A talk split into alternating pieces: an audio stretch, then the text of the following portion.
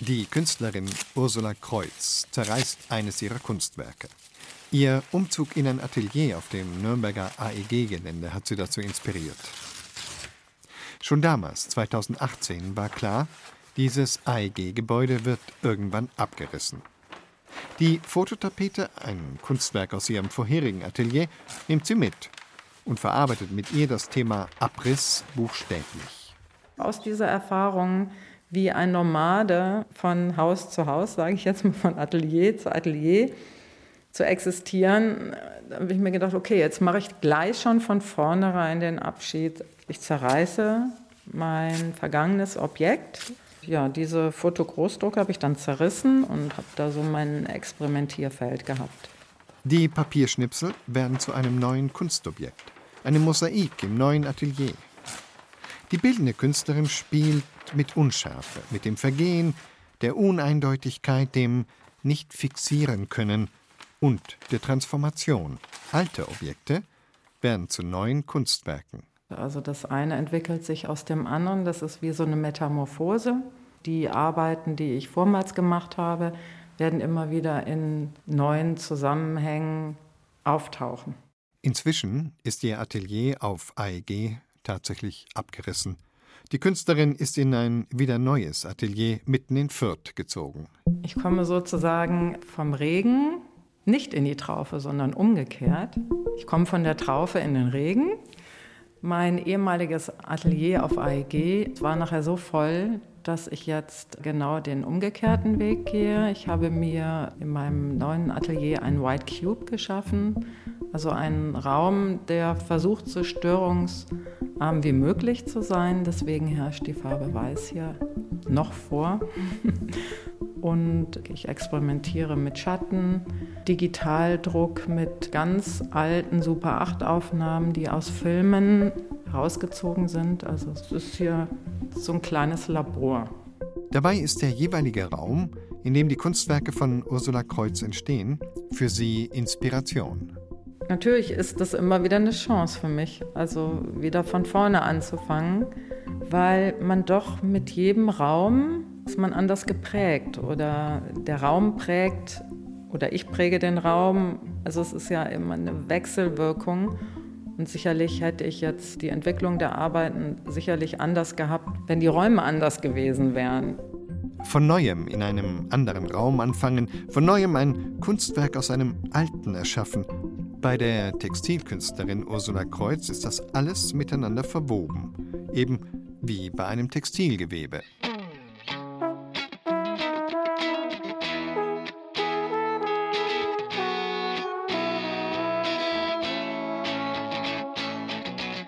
Ich bin Ewald Ahrens und ich begrüße Sie zu dieser Sendung mit dem Thema Von Neuem, in der eine Ente ihren jährlichen Besuch abstattet, in der ein Schloss im neuen alten Gewand daherkommt, ein Kanal seine Ursprünglichkeit zurückbekommen soll und sogar ein neues Leben gibt es in dieser Ausgabe des Feiertagsfeuilletons, das auch an diesem Ostermontag von neuem entsteht.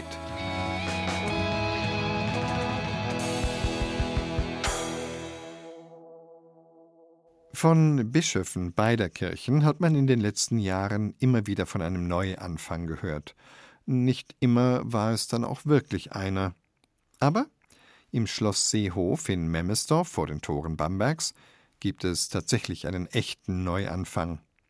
Nicht nur ist das Schloss wieder für Besucherinnen und Besucher geöffnet, nein, in neuen Schauräumen wird auch gezeigt, wie die Bamberger Fürstbischöfe ehemals in ihrer Sommerresidenz gelebt haben.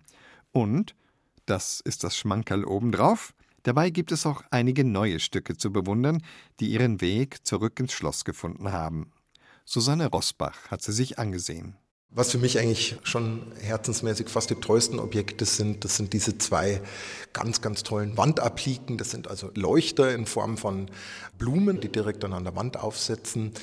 Dreiflammige Leuchter, das heißt, drei Kerzen hatten Platz. Das ist eigentlich ein ganzer Busch, der hier wächst, Blumen besetzt, auch farbig gefasst, ganz naturalistisch, wie als wächst dann eine Pflanze heraus. Und das ist genau diese zarte Spielart so des fränkischen Rokoko, das kennen wir auch aus Bayreuth. Das Rokoko ist eigentlich die späteste Stilform dann des Barock.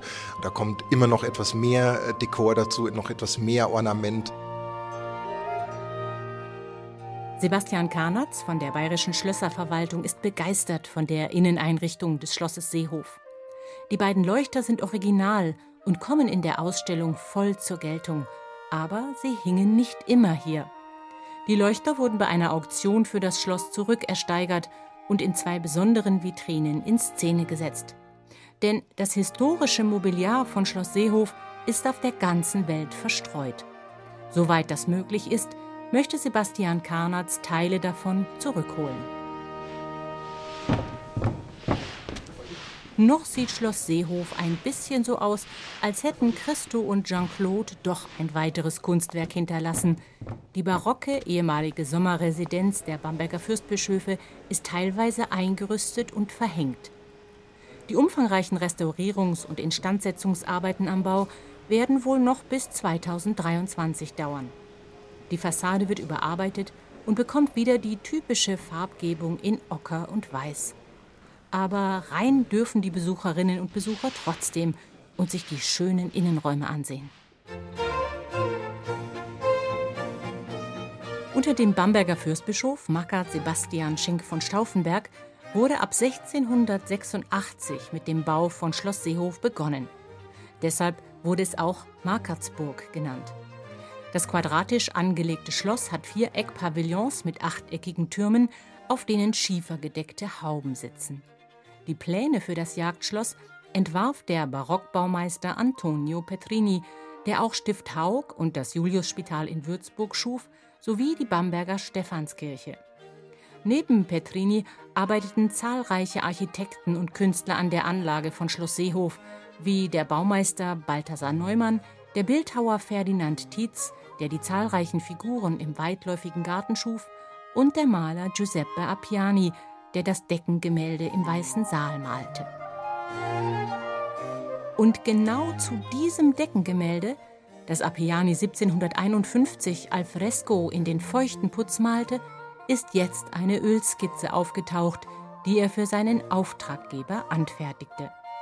Auch sie gehört neben den zurückgekauften Möbeln zu den neu erworbenen Stücken. Die Skizze wurde der Schlösserverwaltung von privat zum Kauf angeboten. Mit ihr wird nachvollziehbar, wie der Künstler in Seehof gearbeitet hat. Die Skizze ist etwas größer als DIN A4 und wird auf einer Staffelei im Weißen Saal präsentiert. Es ist die Neptun-Gruppe, also rund um den Gott des Meeres. Und da finde ich ganz spannend, wie in dieser recht flüchtigen, ganz, ganz schnell angelegten Malerei, man meint wirklich den Pinsel fliegen zu sehen da über die Leinwand, wie toll das schon skizziert ist, weil er ändert dann im fertig ausgeführten Fresko ganz, ganz wenig. Neptun an der Spitze der Pyramide, die wird genau übernommen bis in die kleinsten Details rein. Das heißt, man hat hier die Gelegenheit, die Planzeichnung des Künstlers mit der tatsächlichen Ausführung zu vergleichen. Ja, und das finde ich ganz, ganz toll. Ist auch was, was wir äh, in wenigen Schlössern wirklich zeigen können. Natürlich ist das ausgeführte Fresko großartig. Der Weiße Saal ist ein ganz toller Rokoko-Saal. Aber die Meisterschaft Appianis ist durchaus hier nur ein bisschen mehr zu spüren, weil er eben so flüchtig und so schnell das anlegt und gleichzeitig trotzdem so präzise und ausdrucksstark. Viele Fürstbischöfe haben Schloss Seehof ausgebaut und erweitert. Unter den Schönborns, den Nachfolgern Stauffenbergs, wurden das Schlossgebäude vollendet und der Garten mit Terrassen, Wasserspielen, Bosketten und Alleen angelegt.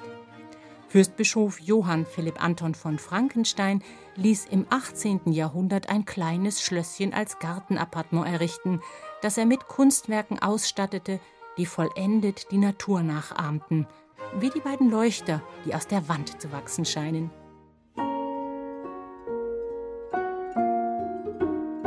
Mit der Säkularisation Anfang des 19. Jahrhunderts gelangte Schloss Seehof in den Besitz der Wittelsbacher, die es an Privatleute verkauften. Die neuen Besitzer wandelten viele Gartenflächen in landwirtschaftliche Nutzflächen um und ab den 1950er Jahren verkauften ihre Nachfahren das kostbare Mobiliar in alle Welt. Zahlreiche Seehofer-Stücke sind heute im Metropolitan Museum of Art in New York zu sehen. 1975 kaufte der Freistaat Bayern das Schloss durch das Landesamt für Denkmalpflege. Das dann das Schloss mit dem vorhandenen Mobiliar noch erworben hat, aber es war nicht mehr allzu viel da. Was dann begonnen hat, und das ist die eigentliche Detektivarbeit, die die Kollegen dann gemacht haben, ist dieses Suchen nach Leihgaben, das Suchen nach Dingen, die man zurückkaufen kann. Und so konnten sie dann wirklich in den 1990ern irgendwann eine ganze Schauraumfolge wieder eröffnen mit Mobiliarausschluss Seehof. Regelmäßig sichtet Sebastian Karnatz Auktionskataloge und sucht nach Stücken, die ursprünglich aus Seehof stammen und mit denen er die Ausstellung weiter vervollständigen kann. Er bekommt auch Tipps von Kollegen, wo etwas zum Verkauf steht. Und manchmal hat Sebastian Karnatz einfach Glück und er bekommt wertvolle Stücke aus einem Nachlass angeboten, so wie die große Kommode mit reichen Intarsien, die jetzt wieder im Schloss steht. Aber den ein oder anderen Wunsch für die Ausstattung hätte der Kunsthistoriker noch. Wenn es wirklich nur ums Wünschen geht, dann würde ich mir wünschen, dass wir hier in Seehof irgendwann einmal diese wunderbare Sitzgarnitur aus dem Metropolitan Museum zeigen können, deren Lehnen und deren Rückfläche eigentlich nur aus einem Gitterwerk besteht, das dann Rosen umrankt, das Blüten umrankt.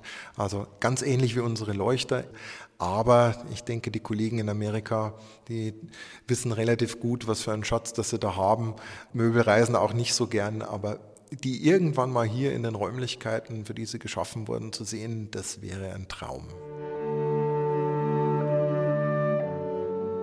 Wenn die Sonne scheint, leuchtet der bereits restaurierte Teil des Schlosses von neuem in Ockergelb und Weiß. Die prachtvolle Wirkung wird noch dadurch verstärkt, dass das Schloss erhöht auf einem Hügel steht. Die Orangerien unterhalb des Schlosses sind in Rot und Weiß gehalten. Im großen Park kann man zwischen alten Hainbuchenhecken, einer Kastanien- und einer Lindenallee spazieren gehen. In den Sommermonaten sind täglich von 10 bis 17 Uhr zu jeder vollen Stunde die Wasserspiele an der großen Kaskade zu sehen. Wir freuen uns total auf die neue Saison, weil wir möchten die Stücke, die wir jetzt gefunden haben und ausgestellt haben, natürlich jetzt auch unseren Besucherinnen und Besuchern zeigen und mit ihnen, es ist das Schöne hier im Schloss, sie kommen hier immer mit einer Schlossführung hinein. Das heißt also, wir können wirklich auch in Dialog treten über diese Stücke und uns ja, darüber austauschen.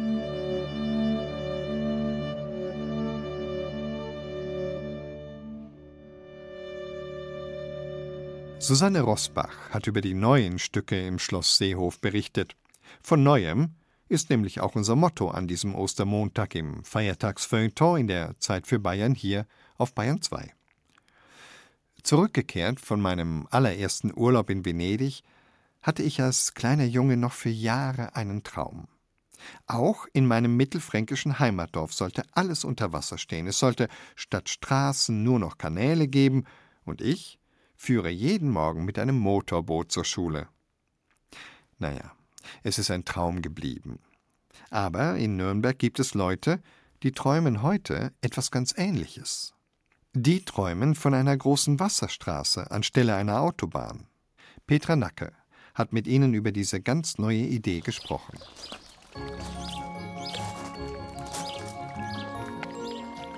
Ein Samstagmorgen im August im Nürnberger Stadtteil Sündersbühl. Frau Gerber spaziert über den hübschen Kiesweg am Kanal. Ihre Kinder sind im Freibad an der Jansenbrücke. Ihr Mann rudert durch die Gartenstadt und sie überlegt, ob sie später noch mit dem Wasserbus zum Shoppen nach Fürth fährt oder sich doch lieber einen faulen Tag im Ufergärtchen macht. So himmlisch ruhig könnte es mal sein. Und so klingt es momentan. Der Frankenschnellweg. Jeden Tag sind hier, je nach Schätzung, zwischen 40 und 60.000 Fahrzeuge unterwegs. Sie verursachen Dreck, Lärm, Gestank. Wer ihn als Fußgänger oder Radfahrer queren muss, tut es schnell. Wer hier wohnt, leidet. Die Stadt möchte den Frankenschnellweg um- und ausbauen. Ein Teil des Verkehrs soll unterirdisch durch einen Tunnel rollen. Lärmschutzwände sollen errichtet und Kreuzungen entfernt werden. Michaela Schneider und Jochen Stein haben andere Pläne. Also an dieser Stelle, an der wir hier stehen, das ist eigentlich die Trasse, auf der der frühere Ludwig-Donau-Main-Kanal verlaufen ist und auf dem auch wieder der neue Nürnberg-Fürther Stadtkanal verlaufen würde. Jochen Stein deutet auf eine trostlose Brache neben der Stadtautobahn. Das kann sehr gut ein Strand werden. Wir sind ja auch in der Nähe eines geplanten äh, Schwimmbads. Hier sind ja auch Bürgergärten geplant und Freiräume für alle möglichen Aktivitäten. Auf jeden Fall kein Lärm, sondern Vogelgezwitscher, grüne Flächen, eine grüne Lunge der Stadt. Michaela und Jochen sind Mitglieder im Nürnberg-Fürther Stadtkanalverein, der vor einem guten Jahr gegründet wurde. Der Vereinszweck wirkt geradezu tollkühn. Ich treffe die beiden noch einmal an einem ruhigeren Ort, um zu erfahren, was genau das heißt. Ein Stadtkanal.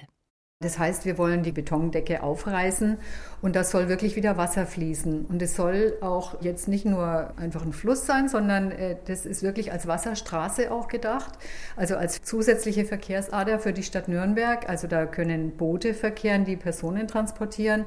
Das Ganze soll natürlich ins öffentliche Nahverkehrsnetz eingebunden sein, dass man da einfach dann von der Südstadt Nürnberg bis nach Fürth mit dem Boot fahren kann.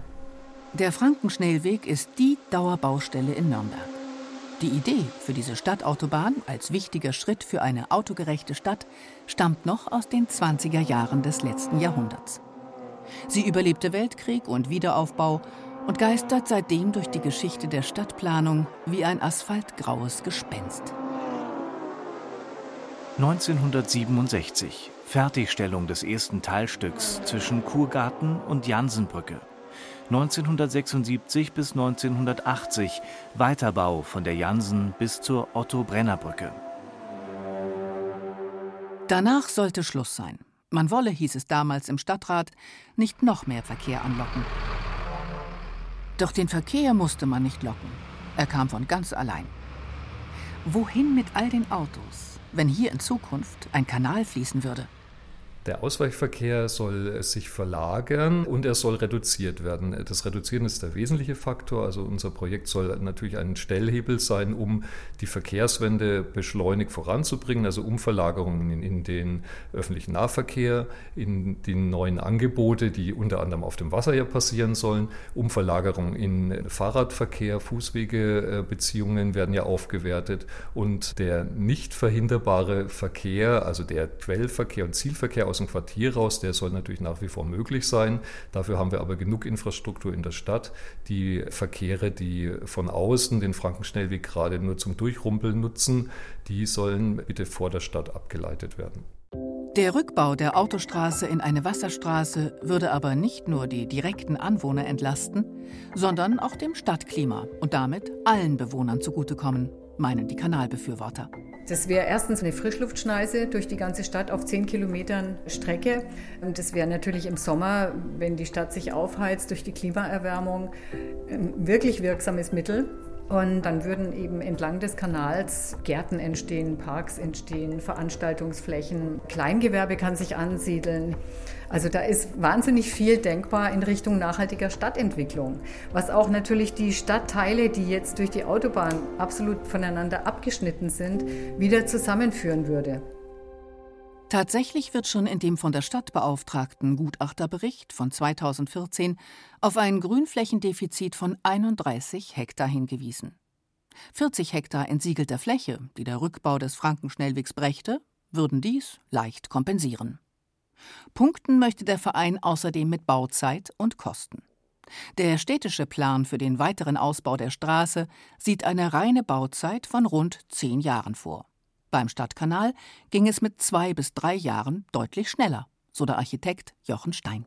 Neben den zwei bis drei Jahren bauliche Umsetzung ist natürlich vorgelagert ein Planungsprozess, der als integrativer Prozess der Stadtbevölkerung gedacht ist, wo wir ja eine große linearen äh, Spielwiese schaffen für alle möglichen Ideen, städtebauliche Entwicklungen. Und natürlich äh, soll das ein Projekt sein, das auch aus der Bürgerschaft generiert wird und eine große Teilhabe entstehen kann. Als Kosten für ihr Projekt veranschlagt die Stadt momentan 660 Millionen Euro. Auch hier läge die Vereinslösung deutlich darunter. Wir haben das mal so überschlagen und kämen ungefähr auf 50 Millionen. Also das wäre ein Bruchteil. Und zusätzlich ist ja auch das so gedacht, dass äh, durch die Gewerbe und Händler, die sich ansiedeln würden, da ja auch für die Stadt Einnahmen generiert werden könnten. Also das wäre eigentlich für die Stadt ein Gewinn in finanzieller Hinsicht. Die Reaktionen der Stadt auf diesen sehr alternativen Gegenentwurf halten sich bisher in Grenzen. Aber es gibt sie. Ja, es zeichnet sich auch innerhalb des Stadtrats zum Beispiel ja so eine Diskussionsbereitschaft ab. Also da gibt es jetzt durchaus auch einige Personen, die den Ausbau des äh, Frankenschnellwegs auch kritisch sehen. Aber das ist natürlich noch ein hartes Brett zu bohren. Hier hat man die Möglichkeit aufzuzeigen, äh, wie ein wirklich positiver Stadtumbau funktionieren kann. Wir glauben und hoffen ja, dass das Dinosaurierprojekt Franken-Schnellweg über Tunnelung in einer Sackgasse steckt und auch für die Politik unser Projekt eine große Chance ist, einen guten Ausweg zu zeigen. Von den Gegenentwürfen zu den städtischen Umbauplänen ist der Stadtkanal mit Sicherheit der gewagteste. Entsprechend schwanken auch die Meinungen der Bevölkerung, zum Beispiel in Kommentaren auf der Internetseite der Lokalzeitung, zwischen echter Begeisterung Zukunftsweisend, eine echte Vision. Und offener Ablehnung. Jetzt wird's langsam albern. Was für ein Quatsch. Denen kann man eigentlich entgegnen, dass wir ja nicht die Ersten sind, die solche Projekte stemmen wollen, sondern es gibt da schon Beispiele aus anderen Städten. Zum Beispiel in Utrecht wurde das gemacht, da wurde eine ehemalige Autobahn, äh, wurde der Kanal unten drunter wieder freigelegt. Oder in Siegen ja, und dann denke ich, also wenn es andere geschafft haben, kann man da schon die Leute auch überzeugen, dass sowas einfach möglich ist. Überzeugt hat das Projekt auf jeden Fall die Leser der Taz, was den Initiatoren 2021 den Pantherpreis der Zeitung einbrachte. Dieser Preis wird für herausragende Zivilcourage verliehen. Und die braucht, wer mit kreativen Visionen gegen asphaltgraue Gespenster kämpft wer anstelle einer autogerechten Stadt eine menschengerechte möchte. Petra Nacker hat sich mit den Visionären Michaela Schneider und Jochen Stein über ihre wunderbare Idee eines Stadtkanals unterhalten. Naja, ist ja aber auch unser Motto in der Zeit für Bayern auf Bayern 2 heute von Neuem. Und da kommen wir jetzt zum neuen Leben. Das kann entstehen, wenn Menschen Kinder in die Welt setzen, aber auch auf eine andere Art und Weise beim Tod eines Menschen, wenn sich diese Person vorher entschieden hatte, Organe zu spenden. Josef König aus Nürnberg wäre dazu bereit. Ich sehe die Liste, wo viele Menschen auf ein Organ warten. Und da ist Bedarf einfach da. Ich mache das gerne, weil man, man mit den Organen nach dem Tod eben auch nichts mehr machen kann. Also äh, wenn die im Grab sind, dann verwesen die und somit äh, ist es eine sinnvolle Lösung. Josef König ist da pragmatisch. Manche Spender würden nur bestimmte Organe hergeben. Er hat auf seinem Organspendeausweis nichts ausgeschlossen. Wenn ich tot bin, bin ich tot und dann ist es so. Und dann brauche ich auch eine, keine Rücksicht nehmen auf den Körper mehr. Ich habe da keine Probleme mit. Wie es dem Beschenkten geht, demjenigen, der durch eine Organspende ein neues Leben beginnt, das kann uns der Verleger Norbert Treuheit aus Karolsburg in Mittelfranken erzählen. Er litt an einer chronischen Leberkrankheit, für die es nur eine Heilung geben konnte, eine Transplantation. Ich habe mir immer gedacht, das wird mein Engel sein. Dieser Mensch, der sterben wird, der sterben muss, der wird mein Engel sein und wird mir dieses Organ schenken zum ersten Mal mit dieser Krankheit in gewisser Hinsicht konfrontiert wurde ich mit 18 Jahren. Aber da erkannte man diese Krankheit als solche noch nicht. Da hatte ich ähm, Gallensteine, es gab eine Gallen-OP und man dachte eigentlich, damit wäre die Ursache behoben. Und erst dann nach so circa 10, 12 Jahren kam die ersten Beschwerden wieder. Das heißt, ich hatte leichte Schmerzen in der Gallengegend.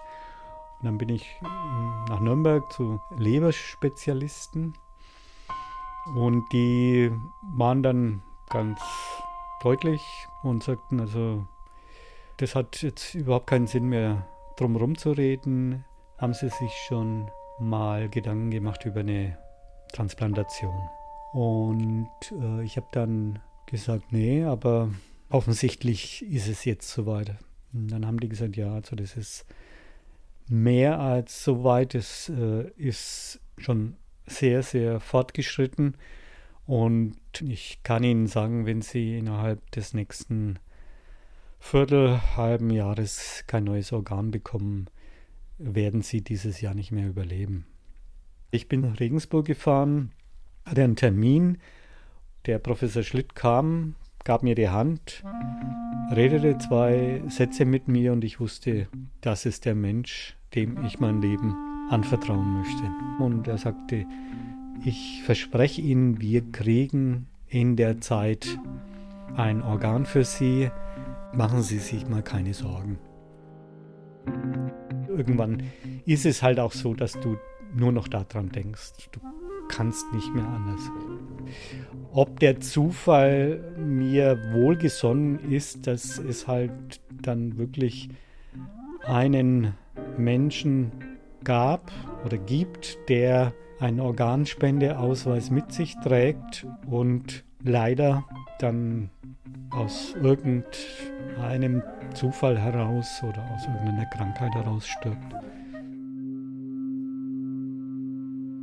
Man ist in einer unglaublich beklemmenden Situation, weil man kann einfach niemandem den Tod wünschen. Gottes Willen, aber man ist andererseits natürlich auch Realist und sagt, jeden Tag sterben tausende Menschen.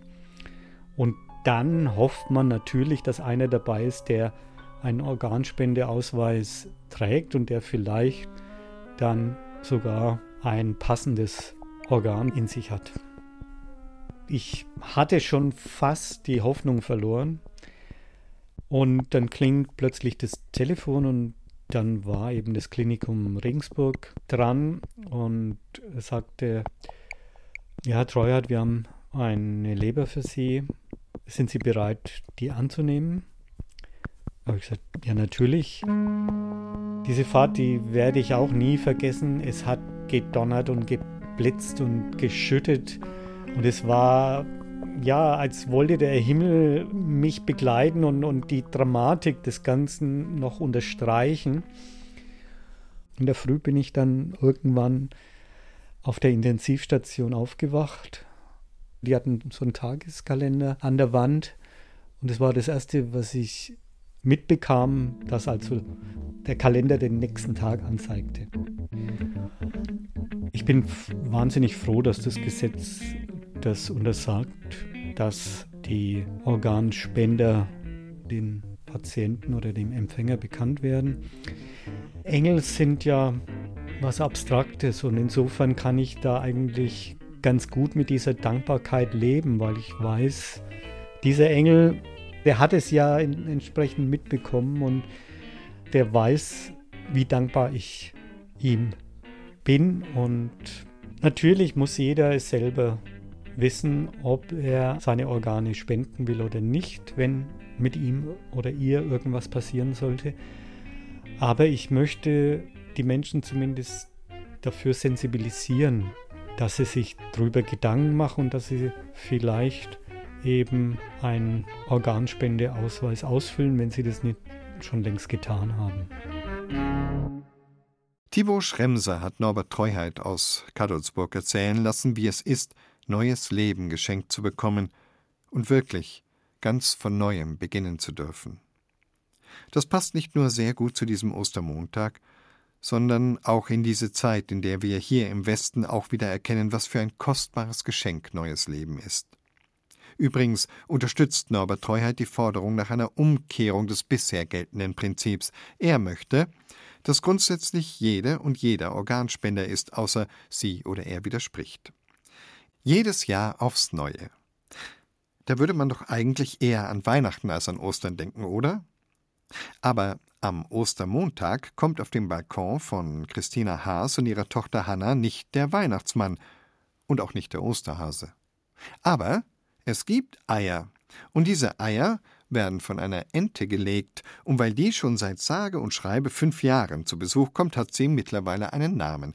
Balkonente Emma. Jedes Jahr aufs Neue. Ein Abenteuer. Guten Morgen, Hanna. Ich glaube, es lohnt sich aufzustehen. Ich glaube, da spitzt so ein Schnabel hier hinter unseren Gräsern durch. Schau mal, die Sonne geht auf. Schau mal hier. Guten Morgen, Mama. Ich bin noch müde. Können wir barfuß auf die Terrasse?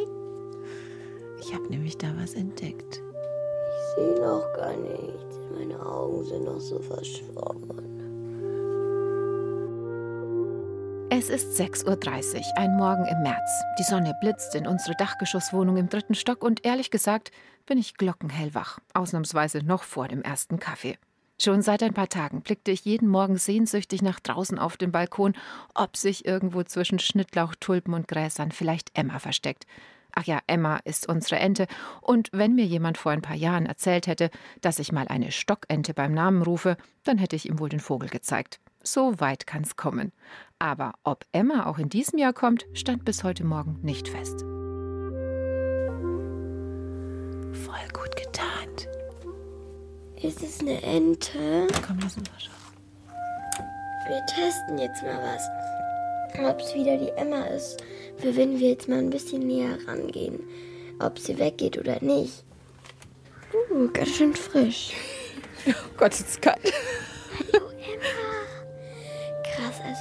Bin jetzt wirklich ganz nah an ihr dran. Und ich glaube, das ist die Emma. Weil die geht da nicht weg, wenn es einfach so eine normale Ente wäre. Dann würde die wegfliegen. Krass, oh, wie schön. Emma, hallo. Bist du wieder bei uns gelandet? Du, Hanni, und es ist sie. Ich erkenne sie am Schnabel. Der ist ein bisschen heller an der vorderen Stelle. Super gut getarnt hier zwischen meinem kleinen Bäumchen und den Sträuchern. Hat sie sich hier in den Blumenkasten rein richtig tief ein Nest gebaut. Die Sonne geht gerade auf. Und ja, ich freue mich, dass du da bist. Jedes Jahr ein Abenteuer, jedes Mal anders und somit immer wieder von neuem spannend. Ich habe nochmal nachgerechnet. Unsere Emma ist nun zum fünften Mal auf unserem Balkon in Magezöcher, das ist in Unterfranken, gelandet. Wir wohnen einen Steinwurf vom Main entfernt und unsere kleine grüne Oase liegt im Schatten des Kirchturms. Das Glockengebimmel scheint die Ente nicht weiter zu stören, ganz im Gegenteil. Vor zwei Jahren hat Emma sogar eine Entenfreundin mitgebracht und dann saßen sie da zu zweit und haben es sich gemütlich gemacht. Richtige Mädels halt. Wäre ja auch zu langweilig, alleine für etwa vier Wochen rumzusitzen. Warum Emma sich immer uns auserwählt und nicht mal auf ein anderes Domizil fliegt? Hanna hat da eine logische Erklärung. Also ich glaube, entweder es gibt nicht in der Gegend so viele Terrassen und ich glaube, wir versorgen sie auch gut und stellen hier immer Wasser hin und es gibt ja auch Leute, die nicht so tierfreundlich sind und bei uns ist es einfach auf der Terrasse schön angepflanzt, es sind auch gute Kräuter da und so und es gefällt ihr, glaube ich, einfach gut und sie hatte auch gemerkt, dass wir darauf eingestellt sind, dass sie jedes Jahr wieder kommt. Vielleicht hat sie das ja auch gemerkt. Oh ja, man passt sich so einer Ente an. Im ersten Jahr haben wir uns immer ganz leise auf der Terrasse verhalten. Die Sitzgarnitur extra in die andere Ecke verlegt, damit die Dame in Ruhe brüten kann. Mittlerweile wissen wir, wie der Hase läuft und sind auch abgebrühter geworden. Wir haben nach und nach herausgefunden, Entenmama zu werden läuft nach einem bestimmten Plan ab. Emma landet üblicherweise im März, legt ein Ei nach dem anderen und bleibt dann brav sitzen, bis die Küken geschlüpft sind. Alles fängt mit einem Testei an. Emma legt ein Ei in ihre Kuhle und genießt noch ein wenig die Freiheit. Am nächsten Tag kommt sie zurück. Wurde das Ei zerstört, beispielsweise durch einen Greifvogel, fängt sie an einer anderen Stelle zu buddeln an. Liegt das Ei aber unverändert im Nest, nimmt sie Platz und genießt all inclusive. Ja am Anfang so, dass sie sich noch selber versorgt. Trotzdem stellte ich hier manchmal Wasser hin, weil es wird jetzt heiß und dann kann sie einfach mal schnell trinken.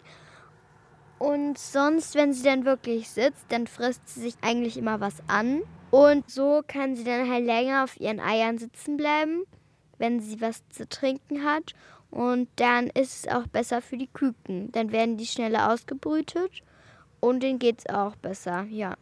Ich fütter sie wirklich nicht so oft, aber dann fütter ich sie mit Haferflocken in Wasser, aber auch wirklich nur das und nicht so viel, weil da ist ja auch Kohlenhydrat drin und das ist ja eigentlich nicht so gut für Enten. Deswegen nur wenig davon. Und manchmal mache ich in das Wasser noch so ein paar Kräuter rein. Das ist dann wie so eine Limo. So süß sich das anhört, wir hatten auch schon bittere Pillen zu schlucken. Vor zwei Jahren griff eine Nilgans, die machen sich hier seit Jahren breit, unsere Emma an und wollte sie vertreiben. Wir bekamen einen ganz schönen Schreck, als sich dieser rund 70 Zentimeter große Exot lauthals schnatternd vor Emma aufplusterte. Gut, dass wir zu Hause waren und gleich raus auf den Balkon sind, um die Nilgans zu vertreiben. Rückendeckung für unsere Ente. Stockenten brüten meist sieben bis elf Eier aus. Unsere Emma hat es auch schon mal auf zwölf Küken gebracht. Nach circa 28 Tagen schlüpft der Nachwuchs und dann wird es spannend. Enten sind Nestflüchter, das heißt, sie verlassen nach sechs bis zwölf Stunden das Nest. Diesen Zeitpunkt müssen wir erwischen und auch zu Hause sein. Durch ihr geringes Gewicht würden die Küken den Sprung aus dem dritten Stock zwar packen, das Problem ist nur, sie schaffen es meist nicht über die Balkonbrüstung. Deshalb spielt Hannah Ententaxi. Eigentlich bringen wir sie immer auf die gleiche Methode runter. Wir haben da immer unsere rote Wäschewanne. Da tun wir die Kleinen rein. Also das lässt die Emma auch wirklich zu. Und dann wartet meistens einer mit der Emma oben. Und ich trage die Küken das Treppenhaus runter auf den Hof. Und dann zeige ich der Emma, halte ich ihre Küken so hoch und ruft dann Emma und dann kommt sie und dann fliegt sie zum Wasser und dann tragen wir die Küken hinterher.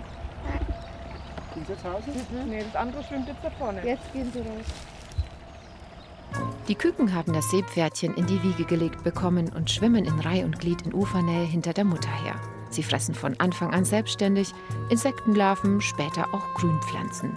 Emma bleibt noch etwa 60 Tage mit den Pflückenküken zusammen was uns in diesem Jahr Kopfzerbrechen bereitet, der plötzliche Wetterumschwung Anfang April. Mensch, Emma, das war doch noch nie da, oder? Dass uns der Schnee hier auf der Terrasse überrascht hat. Im April, ha? Mensch, da sitzt sie ganz tapfer. Man sieht, wie ihre Atemzüge ganz schwer und tief gehen, wie sie hier den Schnabel ganz tief ins Gefieder reinzieht. Uiuiui. Ui, ui. Und der Schnee und das Gras geht so über ihren Kopf drüber und, und es ist ein Blick hier, die Palme voller Schnee. Die Traubenhyazinthen spitzen gerade noch mit ihren Köpfchen hier aus dem Schnee. Der Schnittlauch ist versunken. Die Ostereier voller Schneehäubchen. Ja, Emma, das werden wir gut überstehen, oder? Ich bin so 30 Zentimeter vor ihrem Nest und es scheint sie gar nicht zu stören, ne? Ist echt cool, Emma, dass du uns so vertraust. Ja, da klappert sie mit dem Schnabel. Schön. Ende April stellen wir uns aufs Schlüpfen der Küken ein. Hanna und ich hoffen einfach, dass alles gut geht und wir wieder Geburtshelfer spielen dürfen. Balkonente Emma liegt uns eben am Herzen. An der Ente ist einfach alles anders.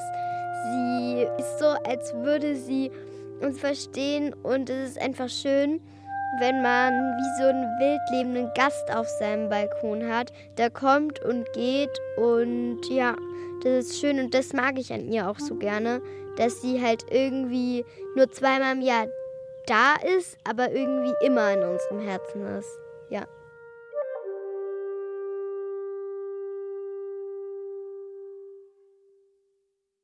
Wenn Sie nun den einen oder anderen Beitrag auch von neuem hören wollen, dann ist das gar kein Problem.